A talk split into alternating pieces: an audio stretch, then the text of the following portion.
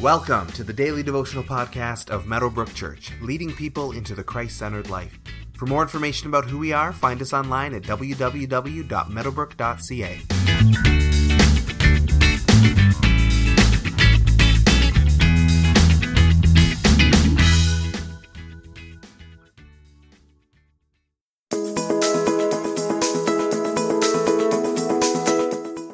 Then went back inside the palace, summoned Jesus, and asked him, Are you the king of the Jews? Is that your own idea? Jesus asked, or did others talk to you about me? Am I a Jew? Pilate replied. Your own people and chief priests handed you over to me. What is it you have done? Jesus said, My kingdom is not of this world. If it were, my servants would fight to prevent my arrest by the Jewish leaders. But now my kingdom is from another place.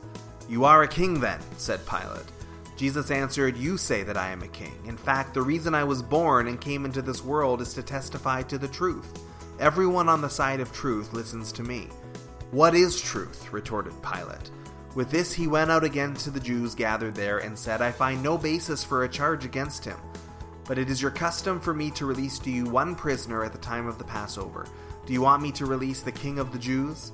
They shouted back, No, not him. Give us Barabbas. Now Barabbas had taken part in an uprising. John chapter 18, verses 33 through 40. The age in which we live has been called the post truth era. Gone is the notion that there is any universal or objective truth in the world. There is simply my truth, which may or may not line up with your truth. But that's apparently okay because in our world, truth is in the eye of the beholder, and no one else should be expected to acknowledge anyone else's truth if it conflicts with their own truth. This is a tough standpoint for us to embrace if we're followers of Jesus because he has claimed to be the truth and to be the truth for all of humanity, regardless of subjectivity. What's interesting in today's verses is that as Pilate debates what to do with Jesus, and as they begin a discussion on who Jesus is, and as Jesus declares himself to be the bringer of truth, Pilate responded with a question that would be very much at home in today's culture What is truth?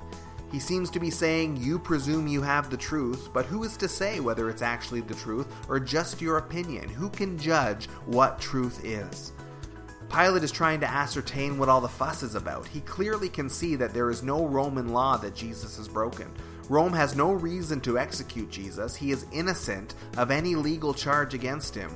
But the Jewish leaders feel that Jesus has blasphemed God's law, and because of that, they are seeking the death penalty.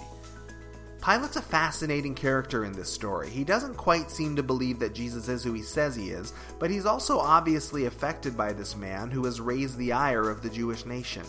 Pilate tries to get Jesus to admit that he's claiming to be a king. Such a statement would be to admit treason, as only Caesar was king, but Jesus dodges that question and won't give a crystal clear answer. Pilate is stuck here. There's something going on, but there's nothing that he as governor can do anything about. And he asks the profound question in the midst of this all what is truth? It's a question that's probably impossible for us to fully answer, which scholars and philosophers have discussed and debated for millennia, but as Christ followers, we actually have a simple enough answer. What is truth? Pilate asked Jesus we would say the truth was standing right there. Jesus, as the bringer and revealer of truth, can be trusted because he is the truth. What he says is truth. How he lived is truth. Whatever other explanation we want to put on that tricky word truth, we would say in faith that truth comes from Jesus. Pilate can't see that, and he seems baffled as to what to do with this strange man who has aroused the Jewish anger. Instead of releasing Jesus, steps are now in motion to release an actual criminal named Barabbas. Truth was standing right there, but all of these eyes were blind to see it. Today, consider that question what is truth? How would we define what truth is? And if Jesus is the answer to that question, how might we explain that to other people in such a way that they might understand it and receive it? And in the world we live in where there is my truth and your truth, how are we going to convince others that Jesus is the truth?